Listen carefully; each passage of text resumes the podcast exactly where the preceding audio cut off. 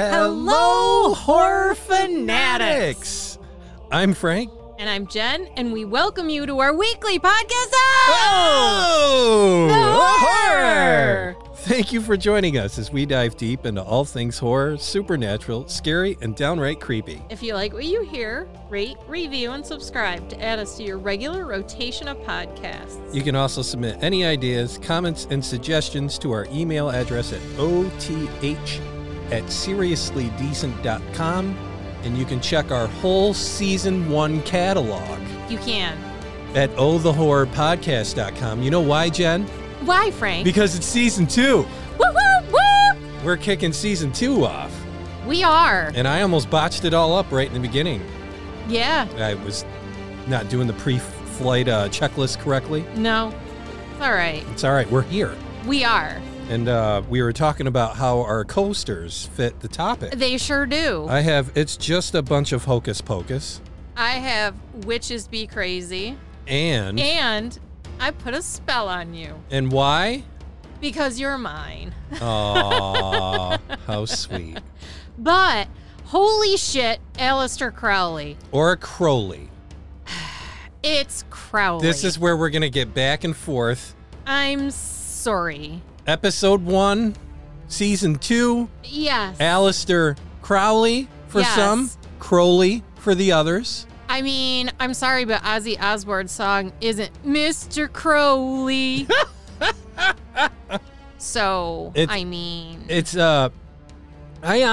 I had no idea what I was getting into. Oh, I did. This. I did, because, I mean, we go on vacation to places that are, deep into this. We do. I didn't realize how fanatical it was till I started reading not just blog posts, but the comments. Holy cow. Yeah. The comments. So here we go. Let's do our disclaimers. If you're a huge Aleister Crowley fan, you can just unsubscribe right now or unfollow or whatever it is that you're doing. Because we were talking about this today, because I wanted to figure out a way to tell everybody this quickly.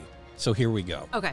This season, we're done with the light stuff. Yeah. Season 1 was the light stuff. Yeah. I'm going to bring it now. Ghosts, vampires, fairies, all that type of stuff. Fairies was still a favorite. No, fairies is always going to be a favorite here in the studio, but...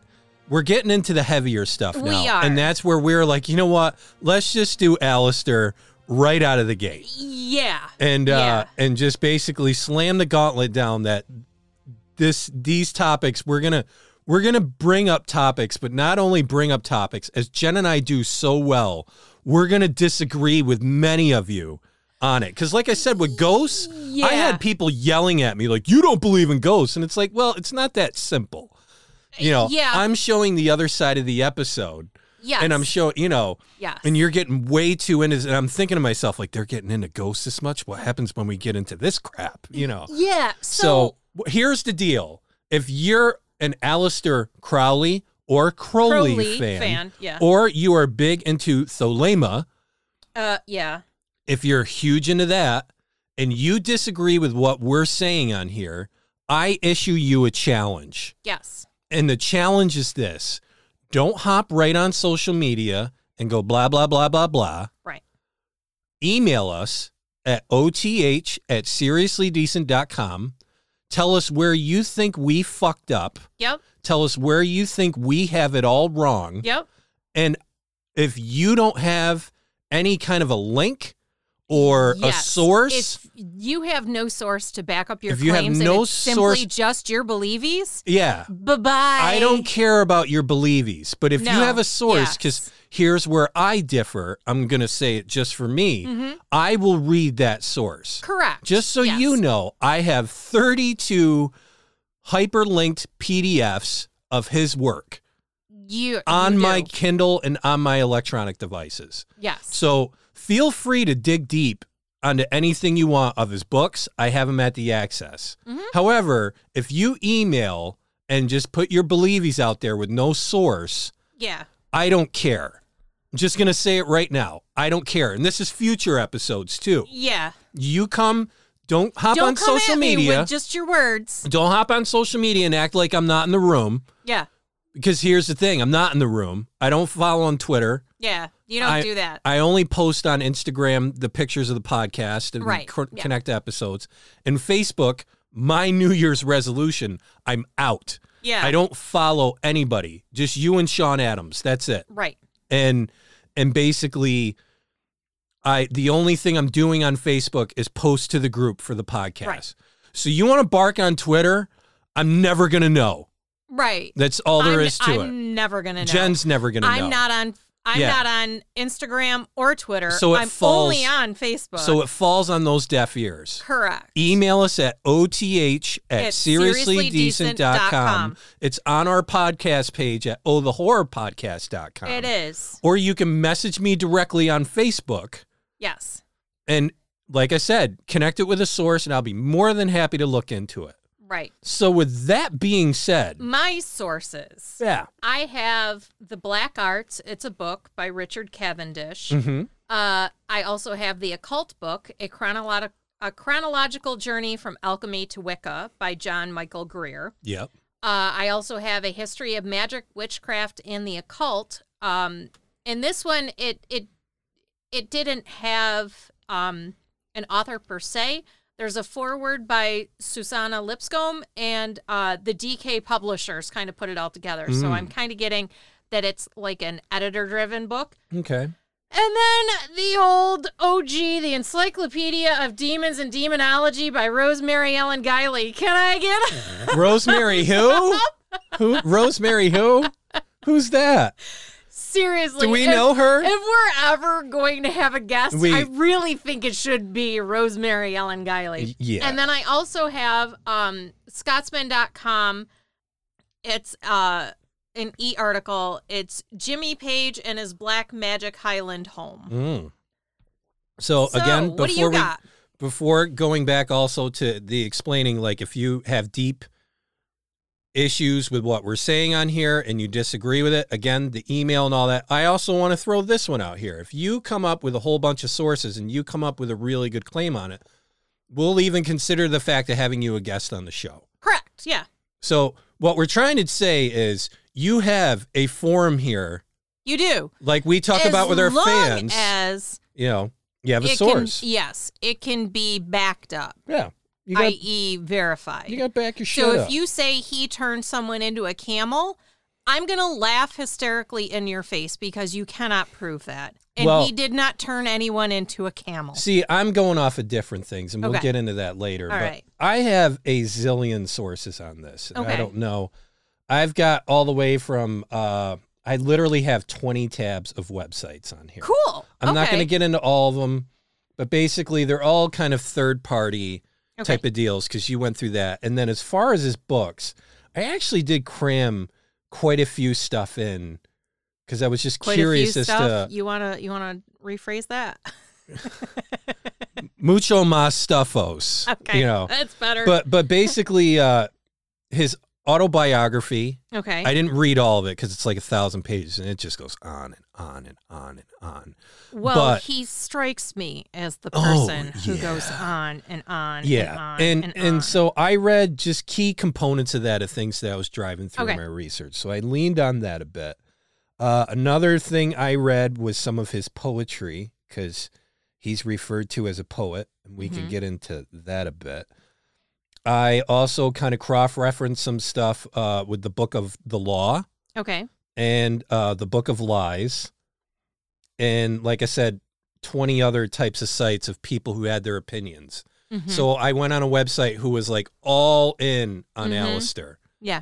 And then I went into a site that was like, Aleister's the devil, he's this and that and all that.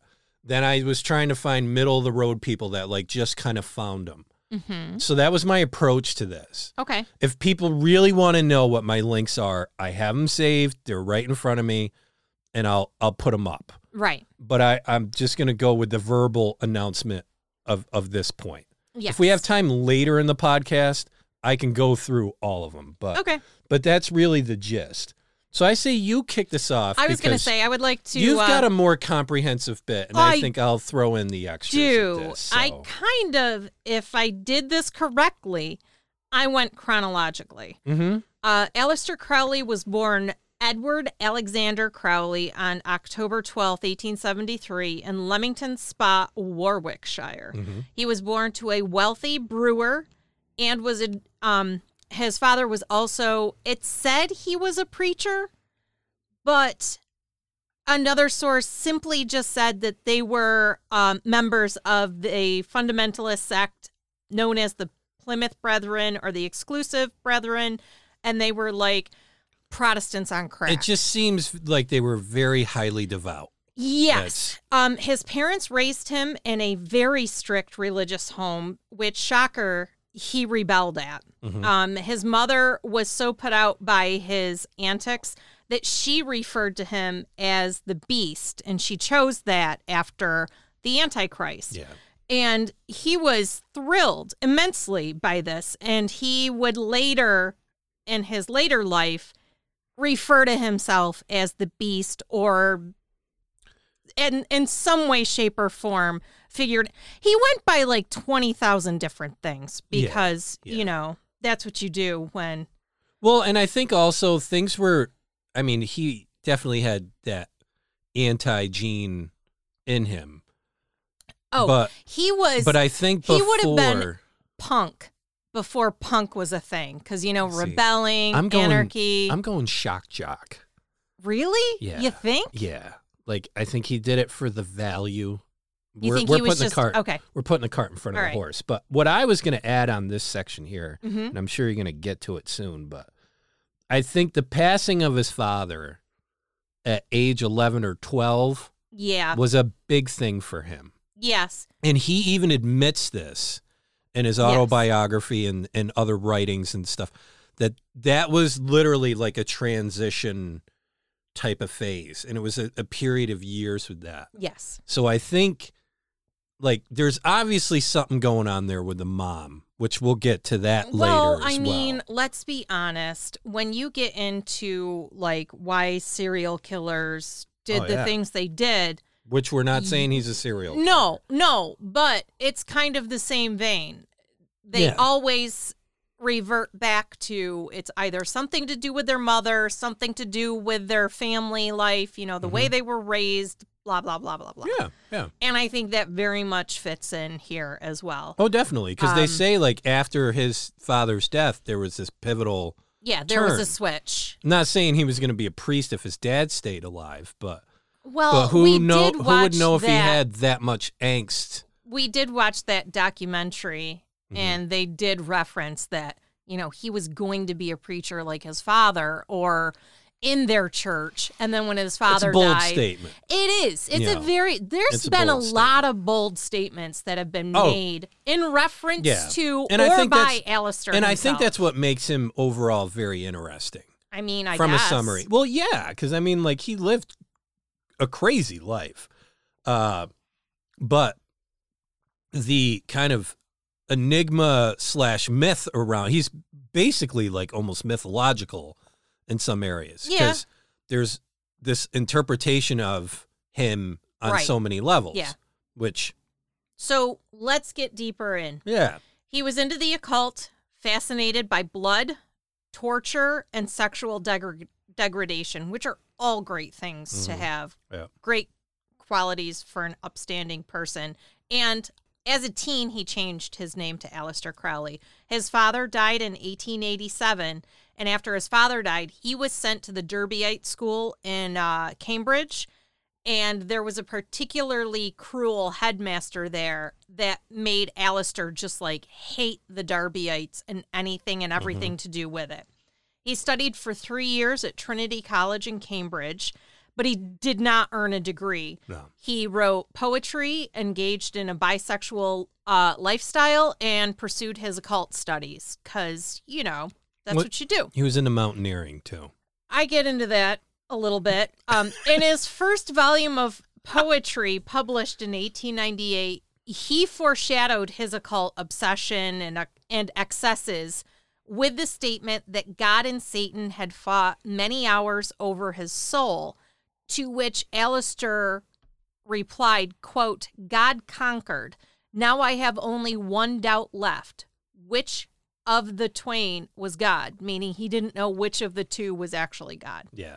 In his third year at Trinity, he formally dedicated himself to magic, where he changed the spelling of magic to M-A-G-I-C-K, and he spelled it with the K to distinguish the science of the Magi from all its counterfeits. Well, okay. No, also it was a difference between magicians. Yes. Who are more of like a parlor trick. Correct. Or an act. The counterfeits. Yeah. He also intended to rehabilitate it, whatever that means. Mm-hmm. He viewed magic as the way of life, a path of self-mastery achieved only with rigorous discipline of the will illuminated by imagination. Mm-hmm. So upon leaving Trinity, he took a flat in Chancery Lane in London, at which point he named himself Count Vladimir, and he pursued his occult activities full-time. Yep. A story circulated of bizarre incidents,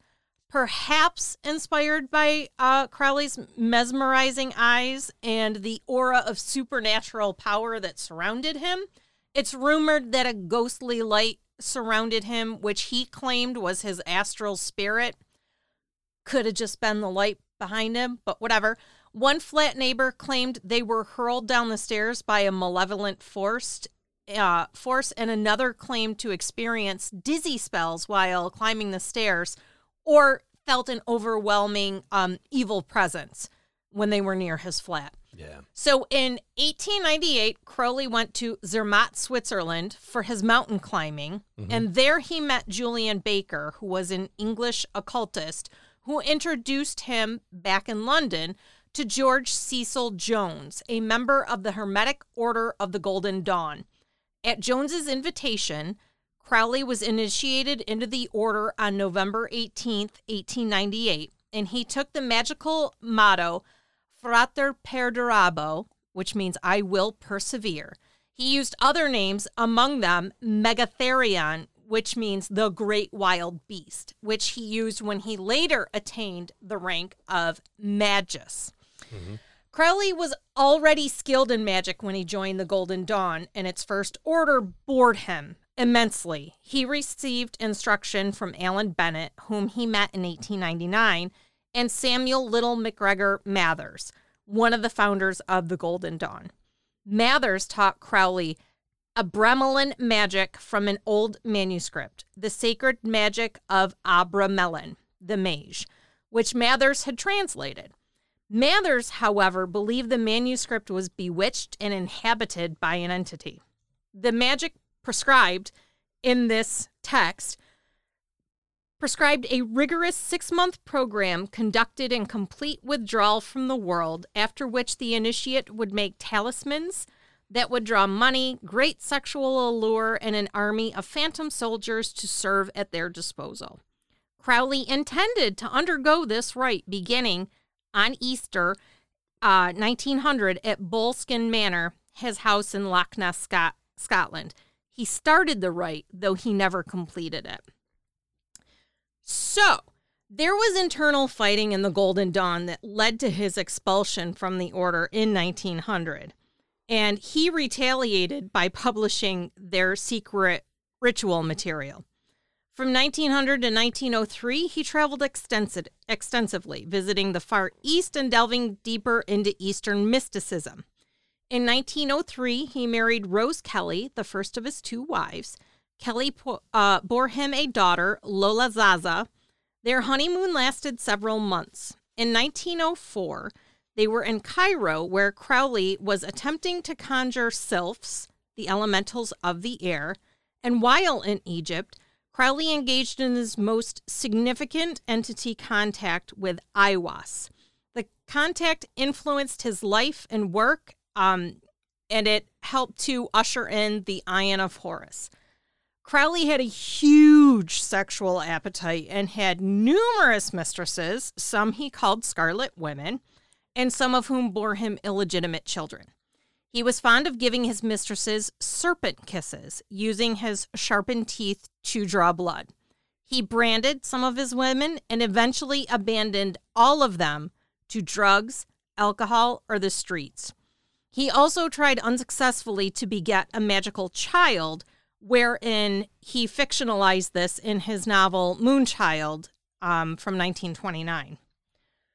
Rose descended into alcoholism, and in 1900, she divorced Crowley on grounds of adultery. From late 1914 to 1919, Crowley lived in the United States, where he was unsuccessful in rousing much interest in his message about the Ion of Horus. He kept a record of his sexual activities, as one does, which he titled Rex de Arte Regia, the King of Royal Art. Okay. Many of the prostitutes he hired had no idea that he was actually involving them in sex magic. He and his Scarlet Woman of the Moment, Roddy Minor, performed sex magic and drug rituals. And by this time, he's addicted to heroin. For the purpose... Didn't they say that... I know he said at one point, or a few points, that he got the heroin because he got diagnosed with asthma, or he had asthma, and his doctor was giving him prescriptions of heroin and cocaine. Nice. For asthma. Did you read about that? I did not see it in reference specifically to his asthma. And as an asthmatic, a little disappointed that I wasn't prescribed heroin and cocaine for my asthma. Yeah, yeah. Because, you know, maybe things would be a little different. You'd be hanging with Mr. Brownstone. He's been knocking. He won't leave you alone. Yeah. No, but that's what many others says. He stated offhandedly that the only way to truly evolve in your magic is to be under the influence of something. Yeah. Some sort of drug. So that's where I kind of wanted to just hop in here real quick. And I think that's where I'm fascinated reading about this. I love like these kind of different people. Like I love reading these type of stories. So I really just couldn't stop reading blog posts and books and all that just about this guy. Here's some things I find interesting about him that just kind of trip my gut meter, so to speak. Okay. You know, number one, reading his books, and others say this, his books are very interconnected. And interconnected in the way, like, you can't understand this book until you read this book. Right. And you can't understand this book until you read... You got to read them all. You got to read them all. So that sounds a little hinky to me. That you got to write, like, 32 books to get your message across. Yeah. And then... why can't you just get your message across? And not one single book can get you a full grasp and all, you know. So little parlor tricking there. Yeah. Obviously, you had to have some sort of magnanimous... like presence, because these people are interested in him. They're drawn to him. And drawn to him. And that I found interesting as well, just period. I find people that have that ability extremely interesting. Like, how are they doing this? What are they? Well, I mean, not everybody uses the same thing, but some of them do. Let's be honest. The way people fell into him and the way people... Well, those that actually stayed with him. Yeah. Because a lot of people did not. Oh, no. He reminds me a lot of a cult leader, you know, where they have that ability. Yeah. They pull you in, and then either they keep you or all of a sudden they do something that's so outrageous and you're like, what the... actual fuck, and you have that moment of clarity and you're like, okay, goodbye. Well, no, and I told you this before, and I know this is when, like, you know, we're at this halfway section nearly on this. This is where the Crowley fanatics and all of them are going to be like, cult leader, my bullshit, you know, you know, but the thing is I think he was born in the wrong time. Now, granted, I will say for a fact that he was very instrumental into the 60s drug scene and the whole Enlightenment era and all that stuff. He was the catalyst for the interest in the New Age, the New Age stuff and occult and all that. He doesn't make it a good thing. No, it doesn't make it a good thing, but he is a huge pivotal role on that. He is. Now, it should also be noted, by the time of the 60s, he's dead and gone. So these are people who are finding him posthumously. And that's the problem when you find somebody posthumously. Yes. Because you can kind of architect that out in your own mind any way you want. Be careful who you idolize and who it's not even idolized, just hero worship. Even the Thelema followers, mm-hmm. you know, there's some that worship him literally as a deity. Yeah. And then there's others that live like the lifestyle per their comfort levels. Right. And you can do that after the fact of someone being alive. Right. You know, right. That's Scientology at this point. Yeah. To a certain degree. Yeah. Scientology is different. It's a bad analogy, but I told you, I was like, he should have been born if, like, he wanted to accomplish his mission, quote unquote. Yeah. He should have been born when L. Ron Hubbard was born. Yes. Because he could have taken advantage of a lot of technological advancement. Well, and here's the thing. I kind of feel like they would have been competing for, like, the same audience, if you want to be honest. To a certain degree. Yeah. I mean, L. Ron Hubbard's a different deal, and... You know, that's something we'll cover later on in the season. However, the I think it's culty in a way. You got to say it's culty. Yes. And the only reason I say it's culty is because this season you're going to hear some terms that we're going to talk about all the time. Mm-hmm. One of them's confirmation bias. Yes. And confirmation bias, for those who don't know, I don't know how you wouldn't know at this point, but you know. Welcome to the crowd. It's a well-characterized phenomenon, mm-hmm. and it's before any of the recent bullshit the last 3 years. But it's a tendency to search for or interpret information in a way that confirms one's beliefs or preconceptions. Correct. And there's a lot of that with Crowley and Thelema, you know. Well, I mean... And there's also... cognitive dissonance or dissonance. Mm-hmm. And this is a term you're going to hear throughout the year with the theme of us getting into these bigger topics. Mm-hmm. And cognitive dissonance is used to describe the mental discomfort that results from holding two conflicting beliefs. This is right in the wheelhouse of cult, this term. Yes. And it's a conflict, and it's a discomfort of holding two conflicting beliefs, values, or attitudes. And what people tend to do is seek consistency in their attitudes and perceptions. So that conflict causes feelings of unease or discomfort. They got to come up with something mm-hmm. to make that right. Right. And it goes against all your beliefs. Now, I'll say this with Aleister. You read the fan mail and all the fan comments and all that mm-hmm. stuff, and they all just say, look, he was a jokester, which I'm not going to disagree with. Right. I think the guy loved to joke around mm-hmm. and fuck with people. Oh, I think that was his main MO. Fucking with people, I think, was his favorite activity. Yeah. And the thing is but the fans will sit there and say, but he was really harmless. He didn't do all of this stuff that everybody's talking about. Okay. And they say he was just against the grain. No one liked him. And therefore, they came up with all of this stuff. You know, all this stuff's made up. Now here's the thing. Now, let me run with this a bit, Jen, because I know you want to jump all over this. But the fact is this is where I wanted to bring this up, because this is cognitive dissonance when this is where you're starting to enter cult zone with cognitive dissonance. Yes. Because the fact is you can't say that the stuff is true of what he was doing. Sacrificing animals. Maybe even there's claims of pedophilia.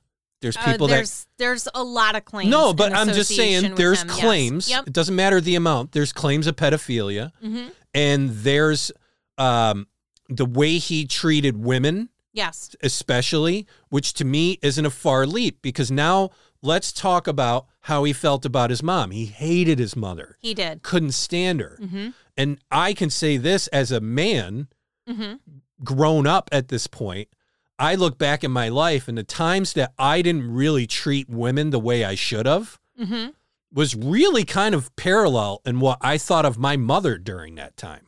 Okay. Because my mom, you know, had problems with alcohol at times and had some issues. And I look back at times where I was like, yeah, you know, that was a bullshit way I treated that girl. Mm-hmm. I'm getting really personal here. I'm opening up on this. You know, mm-hmm. like I look back as a kind of older corrected male, I think. you know, to a lot of degrees. As a fully evolved man. Yeah, well, no, I'm still 7 years old. But the fact is like, I look, and there was times where I was like, yeah, you know what? I didn't really treat her right. Not that I beat her up or anything. No. But, like, I didn't have a respect for her that... And even that, I look back, it's like, well, she didn't earn that either. But I could have just said, you know what? We're done here. Yes. And I didn't do that. Right. It did the exact opposite of that. I had to kind of make this big show and charade and all that stuff. And that's where I see with him, like, the hatred of the mother. I tell everybody that would be a huge fan of this person is read his poem. Where the hell was it? Son of a bitch. That's on you, Mr. 20 tabs. It really, 20 tabs and 8 pages of notes with, Leah Sublime. Okay. Leah Sublime is probably the most disgusting poem you'll ever read in your life. Oh, great. It's terrible. Yeah. I'm not even going to read it on here. Okay. It's just, it's terrible. Mm-hmm. But it shows his lack of respect for women. Right. But if you say that to an Aleister fan, they say, no, that's a poem. That's art. That's separate. That's separate from how someone really feels because it's art. Okay. But my opinion is on this is, how do you even come up with those ideas? It's got to come from somewhere. No, and that's what I'm saying. It comes from a root deep place. And especially if he's under drugs and, mm-hmm. you know, the influence of drugs, mm-hmm. he's saying, in order to channel the truth, you've got to go through this with drugs. Right. That's my other grind that I'm going to get to off of this. And I promise I'm wrapping it up quick here. But the fact is like, someone will say, again, this is this cognitive dissonance where you show the poem and you're like, see, he's a sick bastard. No, it's just art. It's just that. Well, what about this thing he did where, you know, and you bring up a bestiality act or something like that. No, that's other people saying that. And it's like, that's cognitive dissonance in a cult where you have this picture of someone who is, oh, he's just a jokester. He's just a trickster. They've got to get the facts to fit their narrative. At the end of the day, that's what they're doing. It's not the facts to fit their narrative. It's just the fact that even talking about that and having that discussion is so uncomfortable mm-hmm. because it conflicts with that belief. It should also be noted that he actually did have a court case where there were actual witnesses who did present evidence, and he himself presented his quote-unquote evidence. Yeah. And... you know, I'm sorry, but there is a record attached to this guy. Oh, so, yeah. It's not just... getting back to, be careful who you hero worship. Yeah. You know, you might want to really read with an open mind. This is going to be the whole thing. Have the open mind. No, instead of going after what you're seeking for. Yes. And we're going to get into this into the future.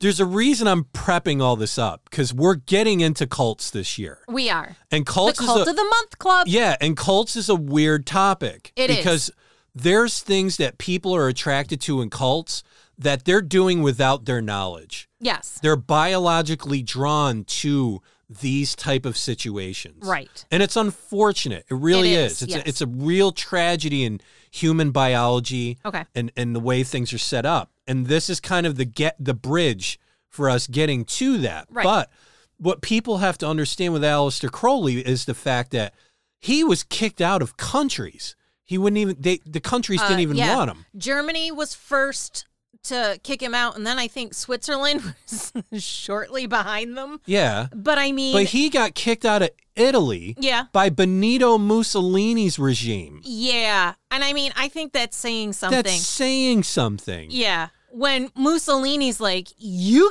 gotta go. You party too hard. You know. Bye-bye. Yeah. Okay. So he and Roddy Minor perform sex magic and drug rituals. And as I stated, he's addicted to heroin at this time for the purpose of communicating with the entity, perhaps a demon, whom Crowley called the wizard Alamantra, who existed on the astral plane. In 1916, Crowley initiated himself. And this is where I have my issues. Yeah. He initiates himself into the rank of magus.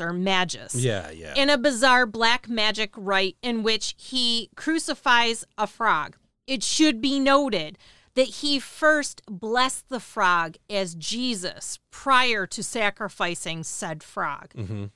I mean, okay. In 1918, Crowley met Leah Hirsig, a New York school teacher who became his most famous Scarlet Woman. He called her the Ape of Thoth.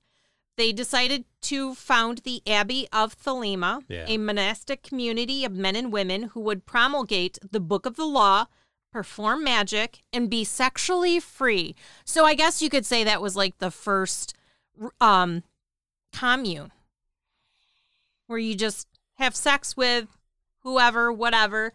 Yeah, I mean, a commune would be a different idea because, like, you're out there and you're building your own community and you're doing things. So this wasn't even that. This was just a house where people would go in. Well, no, they do drugs. They do drugs, basically. Yeah. And they were doing all this, and the sex stuff was basically like an afterthought of it. And that's also, like, for example, like, this was, I had to laugh because this gets back to the discussion I was having before, but there was a question on a thread of this woman who was very pro Aleister, you know, going through.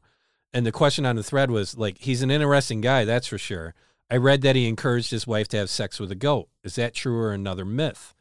Mm-hmm. And the creator of this whole thing goes, oh, at the Abbey in Cefalù or whatever it's called, in Cefalù, they did all kinds of crazy stuff there. That even AC, you know, Aleister Crowley later regretted. But he probably didn't have to do much convincing Leah Hirsig, who had quite an appetite for taboo sex, to put it politely. Nevertheless, the goat didn't cooperate. Leah was not his wife, by the way. So again, this just shows, like, the cognitive dissonance, the confirmation bias. Like brings it, because earlier, like, in that whole thread, this author was just pounding people like, you're misinformed, you don't know what you're reading, you should learn to read a book, and, like, again, not putting sources, just, oh, you should learn how to read a book, not what book to read, just read a book. And then this guy, I saw this, and I was like, this is cool, where's this going to go? And I knew where it was going to go. Oh, yeah, no, they did some crazy stuff back there. Yeah. It's like, well, what kind of crazy stuff would they do? Yeah. You know? But you don't want to go in it. And that's I wanted to bring that up. That's an actual example of the cognitive dissonance. Yes. Of this man, you know, and this idea. Yeah. So in 1920, Crowley founded an old abbey in Cefalù, Sicily, which he took over and renamed the Sacred Abbey of the Thelemic Mysteries. Yes. It served as the site of numerous sexual orgies, magical rites, and many attended by his illegitimate children. Leah bore him a daughter, Anne Leah, who died in childhood. In 1921, Crowley decided that he had attained the magical rank of Ipsissimus, which is equal to God. Yeah. But in 1923, he was forced out of the abbey after a scandal involving the death of a follower, Raul Loveday. Essentially, Raul was given blood to drink, and the dude died. And then the other story of that is that there was bad water there, and he told everybody not to drink it, and he drank it. That's his side of the story. Oh, okay. With it. Okay. But so it's not funny. The blood.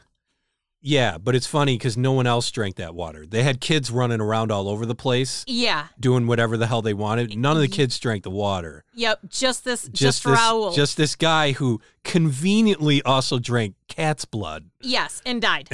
Yeah. So in 1929, Crowley married his second wife, Maria Ferrari de Miramar, in Leipzig.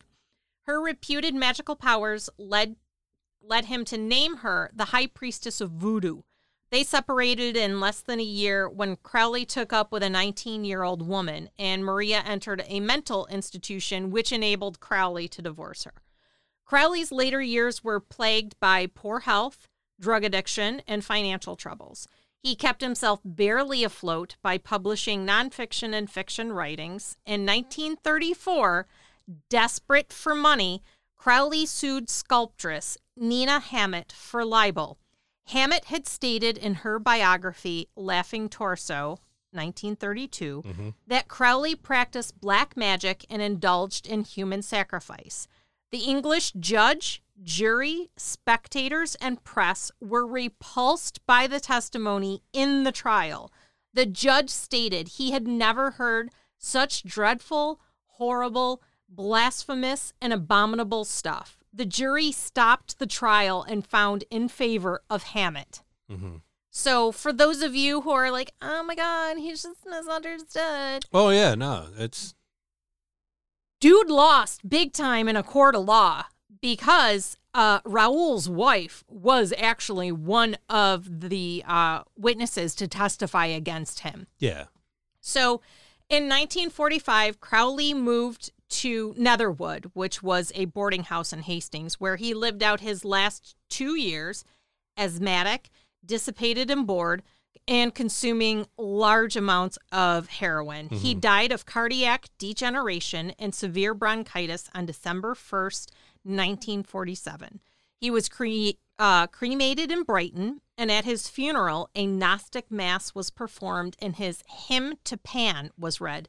His ashes were sent to followers in the United States. Yeah. And then some of his noted works that were published was the Book of the Law, mm-hmm. Magic in Theory and Practice, circa 1929, mm-hmm. The Equinox of the Gods, circa 1937, the Book of Lies, and the Book of Thoth. The Book of Thoth is circa 1944. So let's get into Crowley's friggin' ritual entity contacts. Aiwass is the first one that's like the big name, dude. Yeah. So March 18th, 1904, Rose, this is his first wife, suddenly began trance channeling, receiving communications from the astral plane that the Egyptian god Horus was waiting for Crowley. The communicating messenger, Aiwass, was an imposing entity described by Rose as an emissary for the Egyptian trinity of Horus, Osiris, and Isis. Go ahead. I think it's worth mentioning at this point that before that, he couldn't cross the astral plane. He was having a hard time with it. And then finally, this woman who he's with does it. Yeah. That's not talked about much. No, he was actually very pissed that she got this message. And he's like, who the fuck is she to get this message? She's not a practitioner. Yeah. Why are they contacting her? Yeah.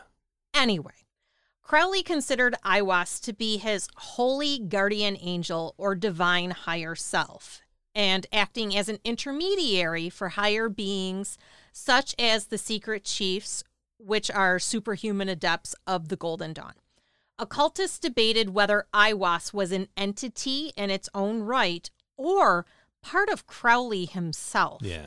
For Crowley, the holy guardian angel was a discrete, separate entity and not a disassociated part of his own identity.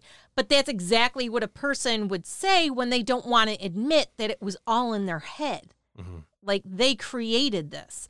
But whatever.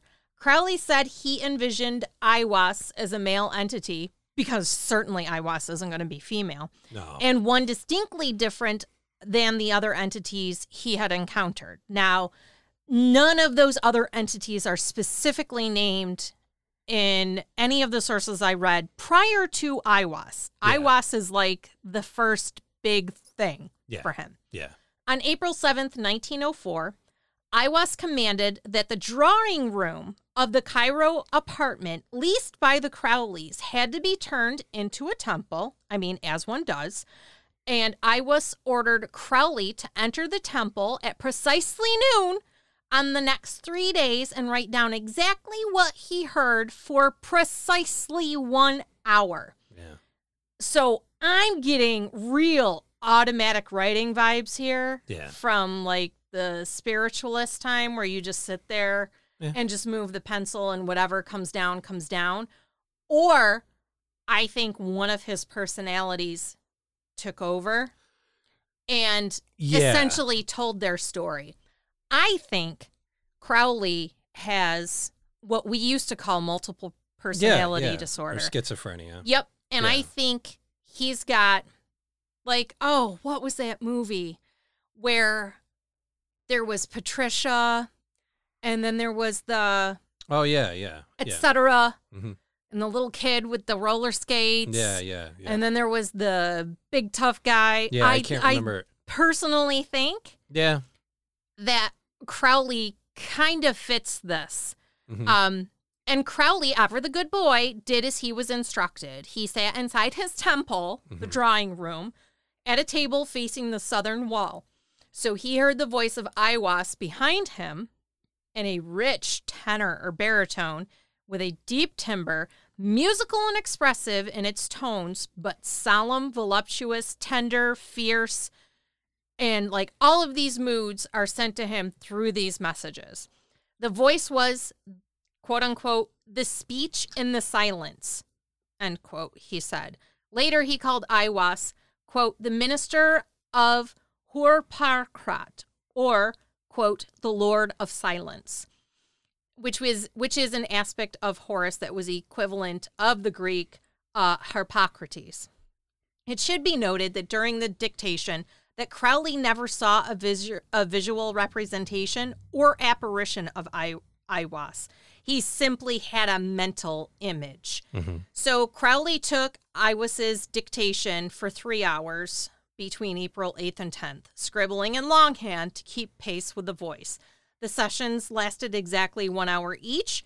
The 65 pages of handwritten material composed the Liber Legis, or the Book of the Law, which Crowley saw as the herald of the new ion or a new religion. Mm-hmm. And this would become the basis for the law of Thelema, which is, do what thou wilt shall be the whole of the law. Yeah. So let's get into his vampire demons. So upon his return... Well, before you hop into that, the do as I wilt thing, that's a real kind of conflicting area with the people that really are deep into Thelema and, you know, because the do as I wilt thing was a big... part, because you're talking about the Book of the Law that he basically wrote out in these things here.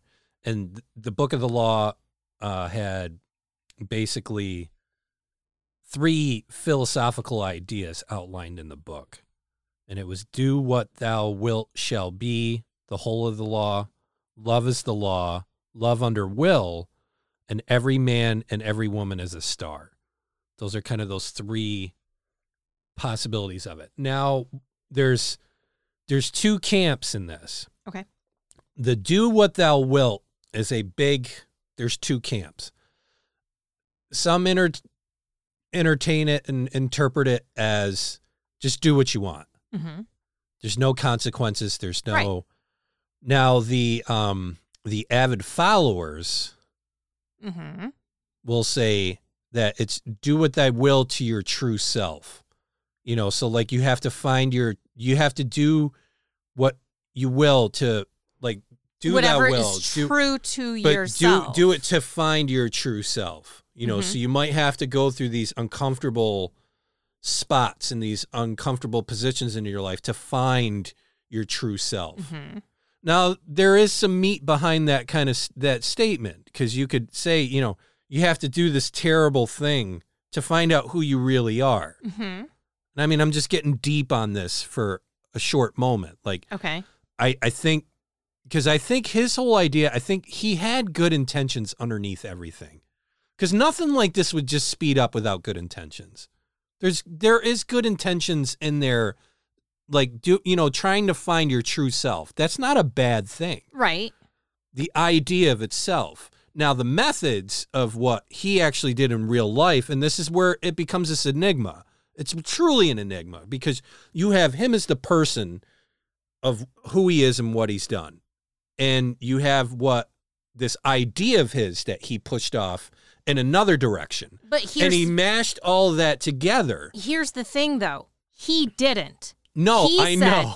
Do what thou wilt shall be the whole of the law. He doesn't say shit about finding your true self, or do what you need to do to find your true self. No, and that's what I'm saying. Like, that's what his followers came up with. This is numerology with words. Yes. Is really what it is. Yeah. Because even the Thelema is, if you really get deep into it, it's called, goes to the number 93.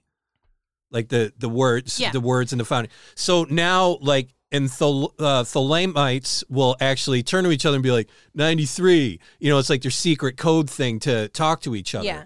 And numerology is a dangerous game to get into because you can make numbers work any way you want. That's true. And you can change words to match numbers, to get a number that you want, to get what you want. Yeah, no, and that's what's taking place here with him. It should also be noted that the bulk of Thelema, including the numerology, is... He stole it from Kabbalah. Yes. Like, he didn't come up with this. No. He didn't come up with anything on his own. Yeah. It's all of Hajj. He stole the rituals from the Order of the Golden Dawn and incorporated it into his quote-unquote works. He stole from Kabbalah. He stole bits and pieces of things that he liked or that he felt worked and just...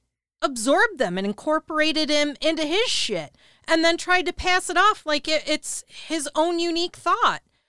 Bullshit. Yeah. You know, for those of you who are deep into Thelema, it might do you a service to just take a peek at the Kabbalah, to just glance at it and realize that the Kabbalah predates any of this by hundreds. Oh, thousands of years. Yeah. So this is Jewish mysticism that he's just, I don't know, appropriated for his bullshit. Well, and I got to laugh because, again, this is where, like, the deeper you get into him, you find these inconsistencies. And if you can do this without any confirmation bias or cognitive dissonance, you can see this stuff. Right. So, for example, he wrote out the Theocracies of Antiquity. This is from his autobiography. This is his own words.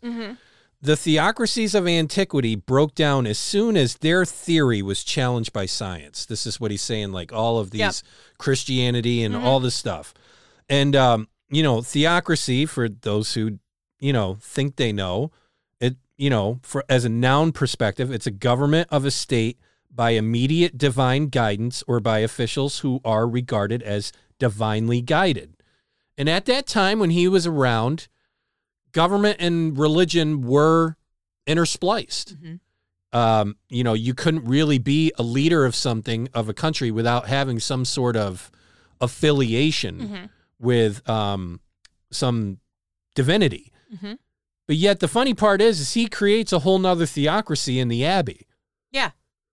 That's where you start seeing the contradictions. It's like, you know, he's saying, oh, and I got to laugh because he says, well, the theocracy of antiquity broke down as soon as their theory was challenged by science.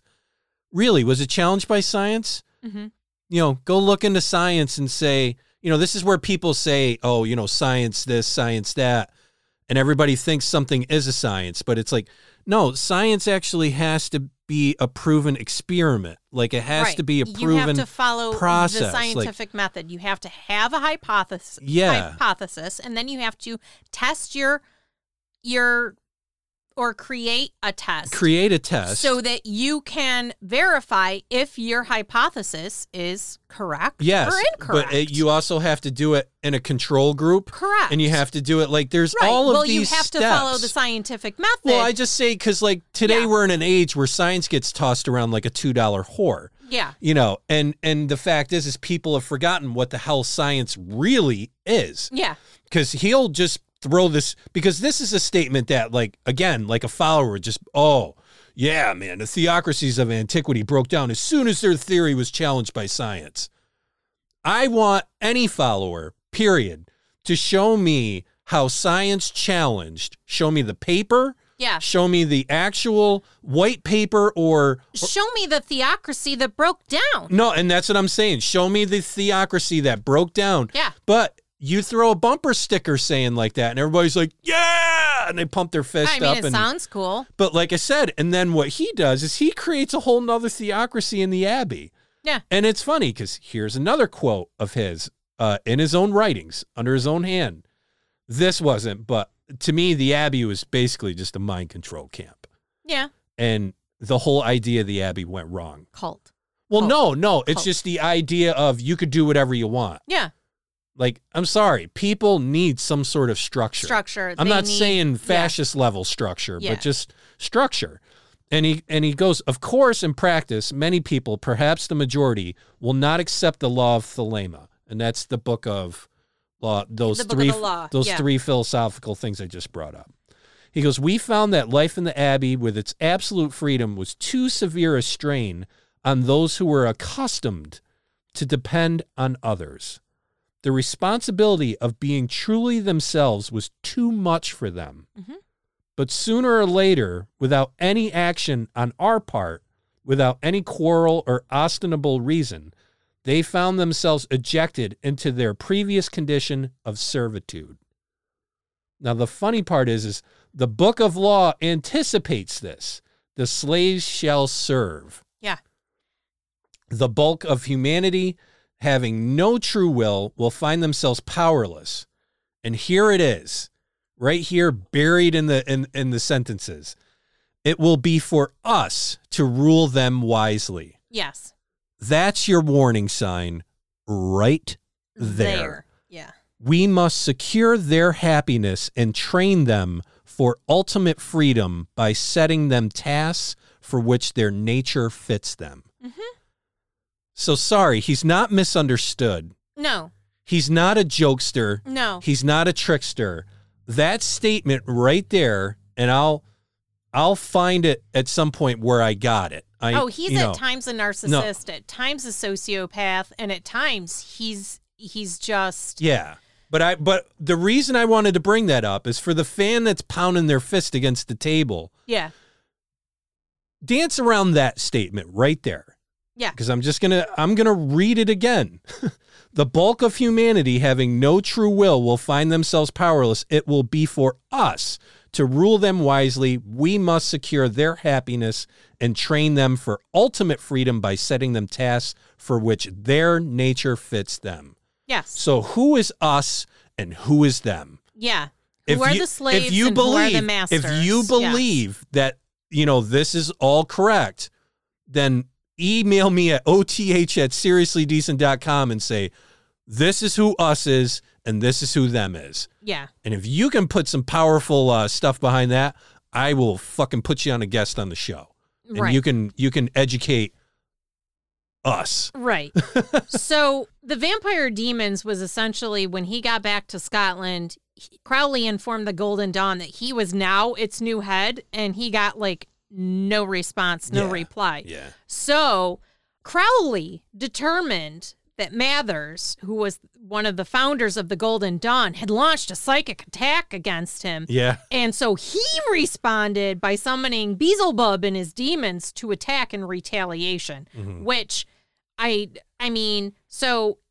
according to this, Mathers prepared himself for 6 months with magical procedures and rites in order to create a vampiric thought form, a demon, by channeling the power of Mars, the planet of war and aggression.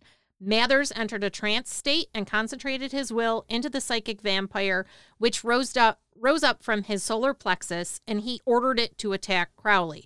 However, he committed a grievous error in doing the sending himself. In magic, apprentices are often used to do the sending, for if anything goes amiss, the magic boomerangs back, and it will be the apprentice who suffers and not the master magician. Mm-hmm. It should be noted, anytime that you read a book on witchcraft or Wicca, one of the big tenets of the magical practice is that whatever you do as a magical practitioner, so whatever you send out comes back to you threefold. Mm-hmm. So if you send negativity out in your spell work, if you're doing the dark arts and you're at the darker side of magic, everything that you're sending out is going to come back to you threefold. So if you're sending negative out, you're going to get negative back. Yeah. So one of his biggest, quote-unquote, entities is Choronzon, and he came across, he and an apprentice Crowley decided that he wanted to summon and master a demon. Mm-hmm. So in 1909, after he divorced Rose, yeah, Crowley began a homosexual relationship with poet Victor Newberg. And Victor, became an assistant in magic. Their most famous workings together took place in 1909 in the desert of Algiers, when they performed a harrowing conjuration of the demonic dweller of the abyss. Crowley was inspired to incorporate sex into the ritual, and he became convinced of the power of sex magic. By 1912, he was involved in the Ordo Templi Orientis sex magic occult order, and in 1922, he was invited to head the organization in Britain. He took the magical name Baphomet. Choronzon is a demon or spirit identified in the 16th century by John Dee and Edward Kelly. Dee referred to him as Choronzon, or 333, in his Enochian communication with the spirits. He did not consider Choronzon to be a demon. Crowley called him Choronzon, the demon of dispersions and of the abyss. So the account is freaking crazy, and it should be noted that it is not known whether the events were material, meaning something actually happened, or simply visions. Yeah. So Crowley claimed to have mastered Choronzon to become a full master of the Temple of the Secret Chief. Again, he said he mastered this guy, this demon, which two other dudes are saying wasn't even a demon. Yeah. So the evocation was performed in November. In 1909, Crowley and Newberg went to Algiers on holiday, walked south through the desert of Abramelin, where Crowley was summoned by the voice of Aiwass to, quote-unquote, call me. He had with him the Enochian keys of Dee and Kelly, and he used that to communicate with angels and spirits, and he felt he had received a divine message to use them. So Crowley had successfully used the 19th key or call, the most difficult, to access two of the 30 aethers or airs. These are levels or planes of expanded consciousness. And he decided to access the remaining 28 aethers or levels. The two men went out into the desert to a mount to ascend it. To make the call, Crowley held a vermilion-painted Calvary cross with an engraved topaz set in its axis. The topaz was engraved with a rose of 49 petals, and when his clairvoyant visions unfolded, Crowley dictated to Newberg what he was seeing, and they performed one aether a day, except for on one day when they performed two. They started with the last numbered aether, and they were working their way back toward the first. Mm-hmm. Most of Crowley's visions were apocalyptic in nature. In the 15th aether, he underwent an initiation to the magical grade of Master of the Temple, a title that could be fully realized only by accessing the other aethers. However, Crowley experienced great difficulty in trying to access the next level, the 14th aether. After making several attempts, he stopped. He and Newberg were on their way down to the mount when Crowley suddenly was seized by the inspiration to perform a homosexual magic ritual with Newberg and dedicate it to the Greek god of nature, Pan. They went back to the top of the mount, inscribed it in the sand. They put a magic circle protected with the names and the words of power and made a crude stone altar. Crowley took the submissive role in the sexual act as a way of eliminating ego, and the ritual marked a turning point for him in his view of the importance of sex and magic. He now saw it as a beneficial sacrament. So the ritual also led to a breakthrough in consciousness for later that evening. Crowley gained access to the 14th aether. In his vision, he was informed that in order to attain his cherished goal of becoming a secret chief and master of the temple, he had to undergo the complete death of his ego and unite his spirit with the ocean of infinity. Only this way could he cross the abyss, the gulf that separates ordinary mortals from the secret chiefs on the astral plane. Crowley was able to resume his explorations of the other aethers, where he received revelation after revelation, laden with symbolism. In the 11th aether, he was told that the 10th aether he would have to make a conscious crossing of the abyss, and he would have to be inhabited by a single entity, the demon Choronzon, the first and deadliest of all the powers of evil, a being composed of complete negation. So this ritual for crossing the abyss took place on December 6th, 1909, outside the town of Bausada. Crowley and Newberg walked out into the desert until they found a valley that had suitable floor of fine sand. They formed a circle of rocks, drew around it a magic circle, and then a magic triangle. The demon would be invoked into the triangle. The circle would protect Newberg, who would sit within it, armed with a magical knife and a notebook for recording what happened. And this is important. Crowley intended to enter a triangle, a dangerous act for a magician, and he thus became perhaps the first magician in the Western magical tradition to offer his own body ritually as a vehicle for manifestation of a demon. Before the ritual, Newberg took an oath that he would defend the magic circle with thoughts and word and deeds and would use the knife to attack anything that entered it, even Crowley. Crowley was not in the triangle when he invoked the Aether, but was in a secret place out of sight and hearing of Newberg. After the invocation, Crowley entered the triangle. To help the demon materialize, he sacrificed 3 pigeons at the points of the triangle and sprinkled their blood, taking care not to drip any of the blood outside the triangle, as this would enable Choronzon to manifest essentially out into the universe, into the world. When all the blood had soaked into the sand, he secretly recited the call of the Aether, and he was in full trance. Newberg records that he heard a voice, simulating Crowley's voice, call out barbarous names and then blasphemies. Visions appeared within the triangle. First, Newberg saw the form of a woman prostitute he had known in Paris. The quote-unquote woman tried to seduce him, but Newberg resisted, figuring it was Choronzon in a shape-shifted form.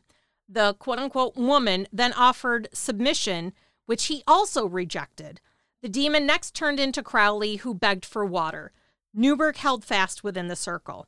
Newberg ordered Choronzon to declare his nature. The demon replied that he spat upon the name of the Most High, he was master of the triangle, and had no fear of the pentagram. He gave Newberg words that the magician took as great secrets of magic, but later turned out to be worthless, a joke played by the demon. Newberg invoked Aiwass. Choronzon said that he knew the name of the angel and that all thy dealings with him are but a cloak for thy filthy sorceries. So the point I'm bringing in here is, one, they were tripping balls. They were doing all these drugs so that they could get into their trance-like state. Yeah. And then when Newberg is writing down what he's thinking are these great mystical secrets from this quote-unquote demon, it turns out to be a bunch of nothing. Yeah. He literally got nothing. You want to know why? Because it was just Crowley. It's just him and Crowley. Yeah. So he just made up a bunch of shit. And I'm not going to go with made up a bunch of stuff. I think this is what happens. This is something you're not going to understand because you've never done it. But like when you're under a hallucinogenic, there's this part where you let go. Okay. So, like, you know, when you're drunk, you let go to a certain point, but you always feel like you kind of have a hand on the wheel when you're drinking. Mm-hmm. You know, some don't. Some just, you know, oh, I don't know, I blacked out at 2 a.m. and I got home at 4. And it happens. But, like, hallucinogenics, like, if you're taking one at, say, 7 p.m., you know, especially like acid or something like that, you know, you're going to be on the road for about 10 hours, you know, 10 hours straight. And there's a point where you realize you're gone. That's the trip. That's the beginning of the trip where, you know, it's, yeah, you're just along for the ride now. Things are happening. Now you have the ability to shape and move things around, and you figure that out. And that's where, like, being older now and done it, and, like, you know, you hear Rogan talk about DMT all the time. Right. He thinks that this is just this pathway thing. It's like, dude, you're old enough now to know better. You know. Apparently not. No, and apparently not. You know, and I don't mean to sound terribly dismissive about it, but, like, you know, that's why they always say, like, when, you know, you're tripping the first time, you got to be around cool people. Right. Because, you know, if you have a bad trip, it's fucking terrible. It's terrifying. I think that's the thing that people that have done hallucinogenics, they realize, and it's true, that there's a lot more to the mind that someone who was under hallucinogenics understands than someone who hasn't. Mm-hmm. There's this whole kind of, it's a doorway, it's a pathway that you walk through, and you realize that it's a very deep end here, and mm-hmm. and you can really maneuver yourself into some really tricky waters. I've seen some of the most beautiful sunsets just come alive in front of me. Mm-hmm. I saw one that literally looked like an ocean, and my mind made it like the clouds were waves rolling back and forth, and it was freaking beautiful. It was mm-hmm. one of the most beautiful things I've ever seen, and I know I'll never duplicate it. Right. Even I could take us, and that's why those drugs get addicting, because you're like, oh, I want to see that sunset again. Right. You're never going to see that sunset again. No. It's like that great night going out to the bar, drunk. Yeah. The problem is with alcoholism is so you're chasing that forever. Right. You're chasing that great night. And you might have two nights a year like that. Mm-hmm. But the rest of the nights fucking suck. You trip on the curb, you fall, you know, you said the wrong thing to a girl and she smacks you in the face, or you're dancing and your fucking heel breaks and you fall on your ass. Those are the average nights. Right. You know, the cool night where everything lined up, that was once or twice. And I think with hallucinogenics, that's that problem too. It's like you had that night that just lined up perfect. It was a great trip. Everything went the way you wanted it, navigated it through. And when you get someone like Aleister here, who's a narcissist, right. Who's got in their mind, a higher calling that they've only issued to themselves. Yes. No one else has granted it to them. Because let's be honest, anybody that's gotten the wake of Aleister Crowley has been destroyed. Yes. And there's no... even this poor guy, this Victor Newberg, I mean, all right.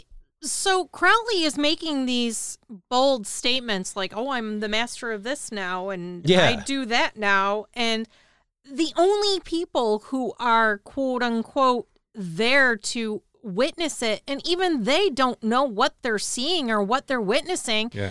And they're like, oh, yeah, no, he did that. Because these people are just, they're into him at the time.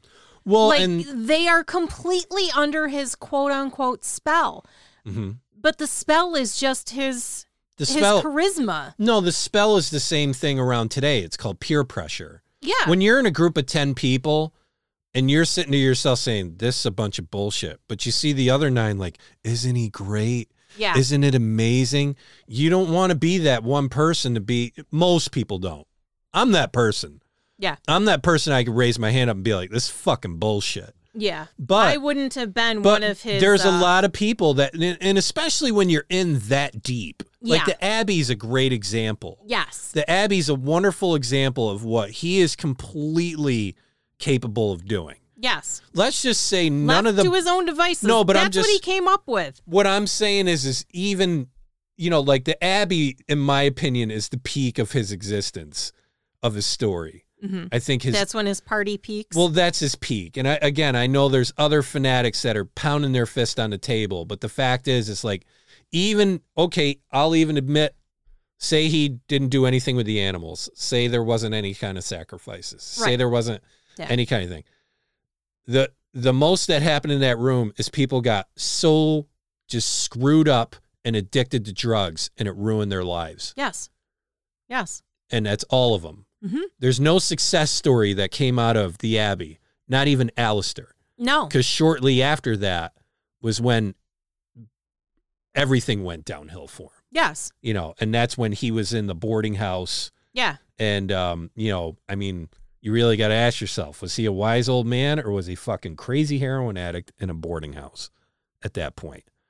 And this goes back to what you were talking about. When you give out, you get back threefold. Yes. And I think his story is a great example of that philosophical view of giving out and getting back. Mm-hmm. This guy ended up dying alone. Yes. Literally alone. There was no one around him. When he died. Yeah. They all want to say that, you know, he had these last words and all that stuff, but nobody can confirm it because he literally did die alone. Yeah. And broke, penniless, addicted to drugs. Yeah.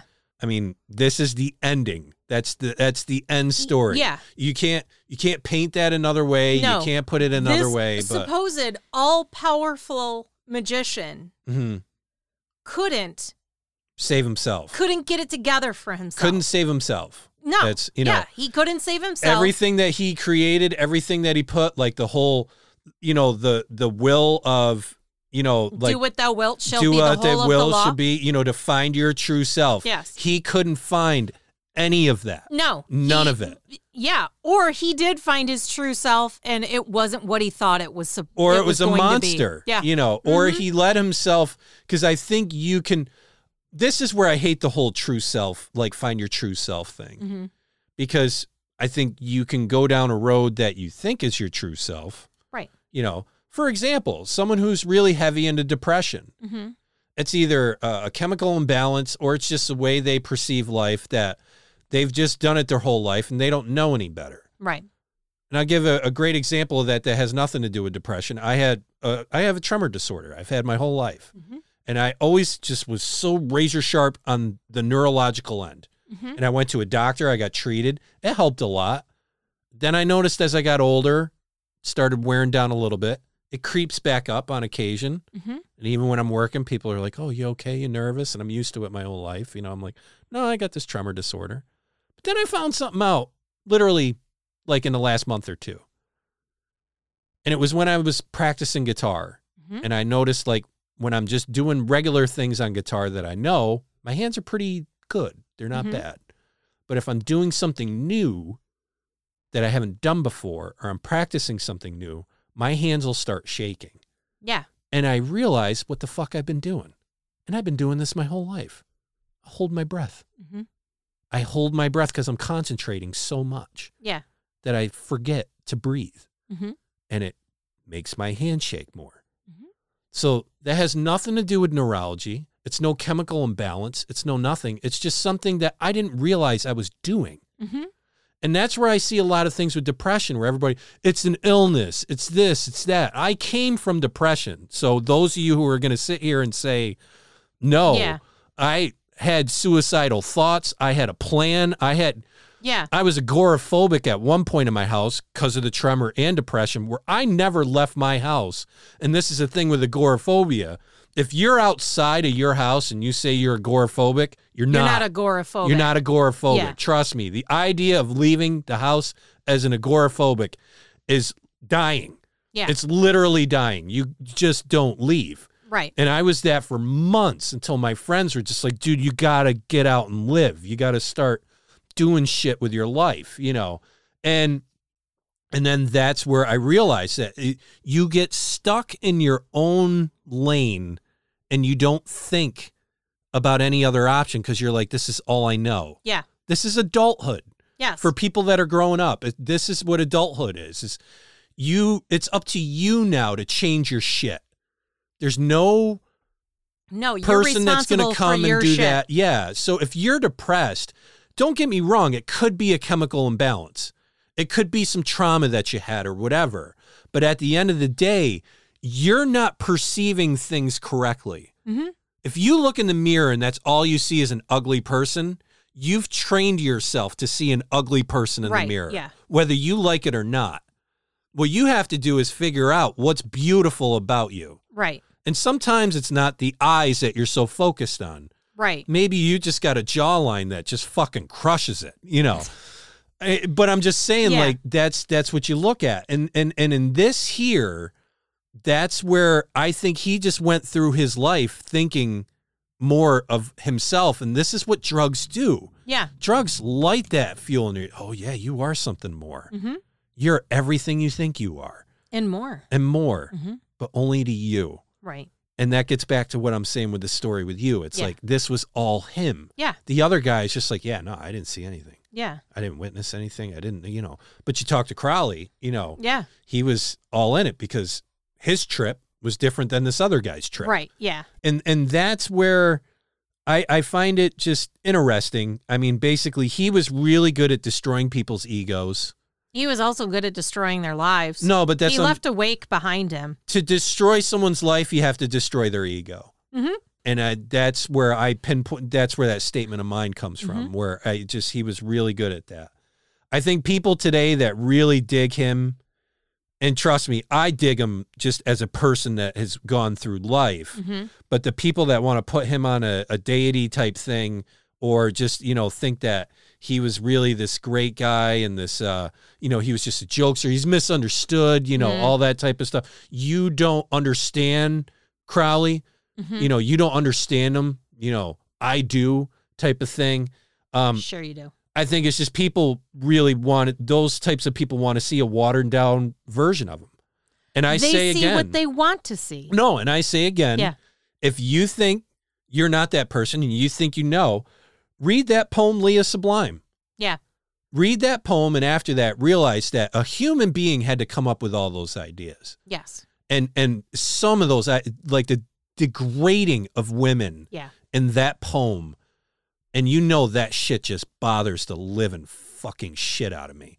And that's where, like, that guy to write all of that and mm-hmm. have all that degrading. Like, if it was someone you didn't like wrote that poem, would you give that same person the same respect you're giving him? Yes. That's. Would you give them the same pass? Yeah, the same pass, the same free thing. If it was someone you didn't like and you read that, yes. would you use that as evidence against their character? Or would you give them a free pass and say... Or would you simply just say, it's not their character, no, it's a poem. Art. It's a poem, it's art. Yeah, exactly. And that's where...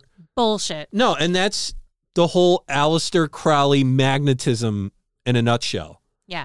Last thing I found interesting researching this was the tarot cards. Mm-hmm. Because when we did our tarot card episode... We briefly spoke about his. We did. The Thoth. The Thoth, yes. And I remember seeing them, and they were beautiful cards. They are cool-looking cards. But, of course, what I read, and this is just typical Aleister Crowley stuff, he wasn't even into tarot before that. No. He didn't even want to do tarot. No, he was against tarot. Didn't he, like, change the meaning of the cards and everything? So then this woman he was with... And I'm sorry I don't have the exact information of it, but we're wrapping this up, and I wanted to include this in here. A woman he was with drew the art for those cards. Good on her. So it was her. Well, it's kind of the same thing as the Waite Rider deck. You know, I mean, he didn't draw that. That was another woman who drew that. And they're the unsung, you know, like, heroes, I guess you could say, of these two types of what are probably the two most popular tarot cards definitely in existence, as far as the hardcore ones. Yeah. And you have these two female, which I would love to do like an episode of just those two female stories. The female artists. Yeah. They were behind these very popular decks that these men have occupied. But the funny part was he didn't even want anything to do with it. Yeah. Which is different than Waite. Right. Like, Waite was all about it. But so he just, again, threw himself into that and came up with different interpretations. There's some more cards in there. Yeah. You know, it's not the typical deck. And there was a lot of, like, the tarot purists, there's a lot of backlash on it because he changed the meanings of virtually every card. Yeah. Like, he flipped it upside down and he just... like he does, just winged it and just made it his own thing. And the whole point of the tarot is it follow, like, there's this roadmap. Yeah. You know, the sun means this every mm-hmm. single time. The wheel means this every single time. And then based on the art, you can do your interpretations to expand on that major idea, that major theory. He's just like, nah, it means this. Oh, yeah, no. And I mean, and that's the thing is, like, I get the appeal because there's some people that would look at that and be like, that's genius. You know what I'm saying? Like, there's... Fuck the establishment. Yeah, there's the anti... Yeah. Whatever, you know, anarchy. Like... Anarchy. No, there's just that anti-personality trait that would bond with that. Yeah. And I get that. But the fact is like... The people that are way behind those tarot cards and deep into them, they're like, oh yeah, no, it's so deep and like, and they act like he was just totally 100% invested in it, invested in the whole idea of it. It's like, no, he hated tarot cards before that. He didn't give two shits. It's not like he hated the idea of doing a tarot card deck. He hated tarot cards. Yeah. He hated the whole idea of it. Mm-hmm. And then I think, again, getting into this is really the mind of a narcissist. A woman was like, well, look, I've got these. This is the art I'm looking to do.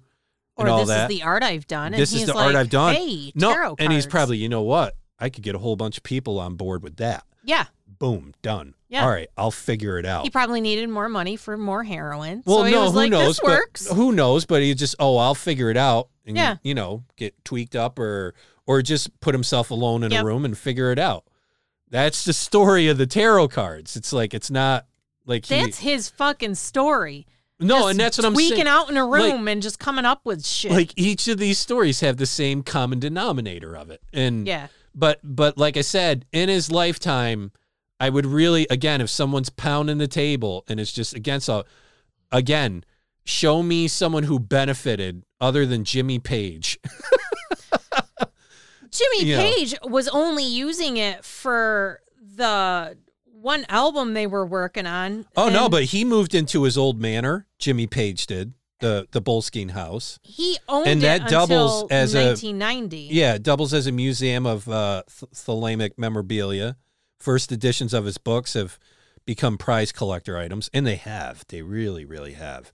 It's, I find it interesting that you have someone who's into drugs, way into sex, and his prime belief is, in order to cross the plane, you got to be fucked up.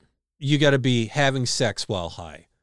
Yeah. Like, I'm going to I'll break it down to the common denominator. Like, it's amazing that someone who was too addicted to drugs. Yeah. And a sexual, we'll call it sexual. He was a sexual sadist, but I also think he was a sex addict. Oh, like, I think that's what I think. I think he was addicted to sex. I think he was addicted to drugs. Yes. And this is the life that those two things brought him. Yeah. In a nutshell. Mm-hmm. Like if I had to sum up Aleister Crowley in one statement, that's how I'm doing it. I literally have it written down here. Yeah. It's he was a sexual addict. He was, addicted to sex, addicted to drugs, and that life brought him all of this stuff. Yeah. Because I honestly think if he didn't have those two things and his dad stayed alive, I'm not saying he would have done the same thing. I'm not saying what he would have done, but I don't think he would have done all of this. I think he would have been on a different path. Well, I don't know, but I know. Yeah. I think if he had his father for a little bit longer, say until he was like 18 or as a guy who lost access to his father at 13 at a young age, which is really the same age as him. And mm-hmm. and I'm not saying, my dad fortunately didn't die. Right. But I lost access to him for my whole teenage years. Right. It's hard to grow up as a boy mm-hmm. without a male figure in there. Now, mm-hmm. fortunately for me, I had families come in and kind of take me in. You did have male figures. And I had my grandfather, but that's where I kind of have this interest in reading his, because I look and it's like, I wonder, if I didn't have all that and I just had myself, and I tell you this all the time, I mean, if I just had myself, I'd be in freaking prison or dead somewhere. Right, yeah. And so this is where his quote-unquote not watered down story, but his real story makes sense to a guy like me. Yeah. Like I can't come up with excuses for him because I look at my life and say, if you were to take all of that out, I don't see where I'd be different than that. Right. Or worse. So fortunately, we're going to wrap this up, but, but we could do this literally forever. Yeah, and I just want to note that article I had on Jimmy Page. Yeah. Yes, he owned the home and he owned it for 20 years, but he hired a high school friend to live in the home for the 20 years that he owned it. Yeah, so he didn't, it's not like he lived there. He was going to feature it in their documentary, The Song Remains the Same. Yeah. And I mean, I think there were maybe a couple scenes. But well, and there was one other documentary where they were getting all through it, and they just couldn't wrap it up. Yeah, that had nothing to do with Jimmy Page. But like I said, if you're really passionate against a lot of the things we're saying, please contact us. I don't think those people are here. Let us know your sources. Being honest, I hope not. Yeah, but if so, like I said, I want to have a platform where people can talk about this stuff. Right. You know, and like I said, if you disagree with a lot of this, or you think we're really in the wrong with it, or we're way off base, or misrepresenting, you know, this man, please contact us. And like I said, bring your source. Don't just blab shit. I don't want your believies. No. I want some sort of verifiable source. So to move on from this light topic and go to another light topic. We're doing our first cult. Cult of the Month Club. Cult of the Month Club. Who is the first one in the Cult of the Month Club? Your first cult delivery is NXIVM. Yes. Yes, NXIVM.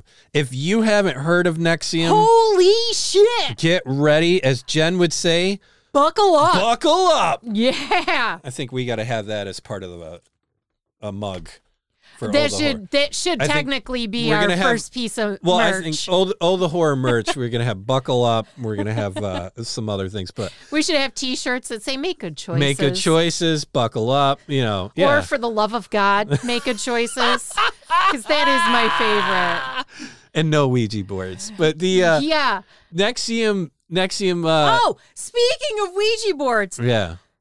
Aleister Crowley, who was open to every fucking thing in the world, was like, no, nope. Yeah. He's like, you wouldn't open your door without knowing who's on the other side of it. So why would you open a portal to let any and everything out? Ixnay on the Ouija boards for Aleister. Yeah. So, I mean, this is a guy who get cranked out on coke and heroin.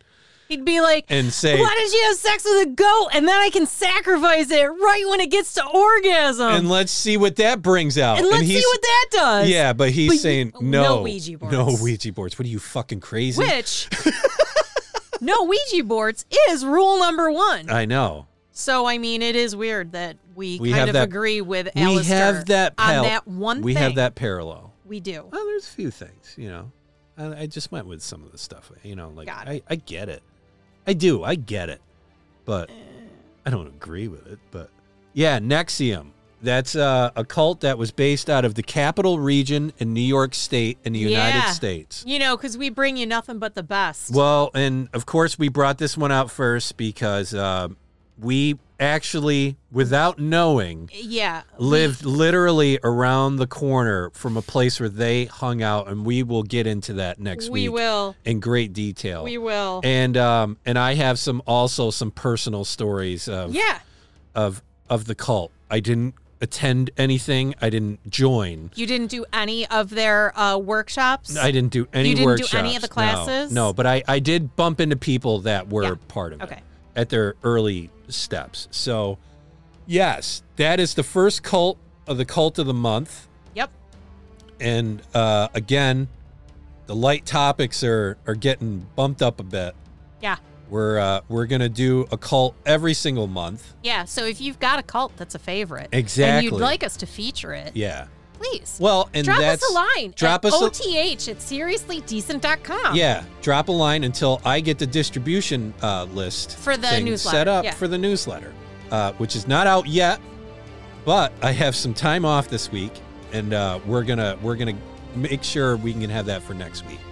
So, with that being said, rule number one: no Ouija boards. Number two: no dolls. Three: no capes. Four: no blood rituals. Five: no cults. Satanic or otherwise. I mean, unless it's the Cult of the Month Club, and then, I mean, you know, and then it's just lightly. Yeah. Six. No apathy.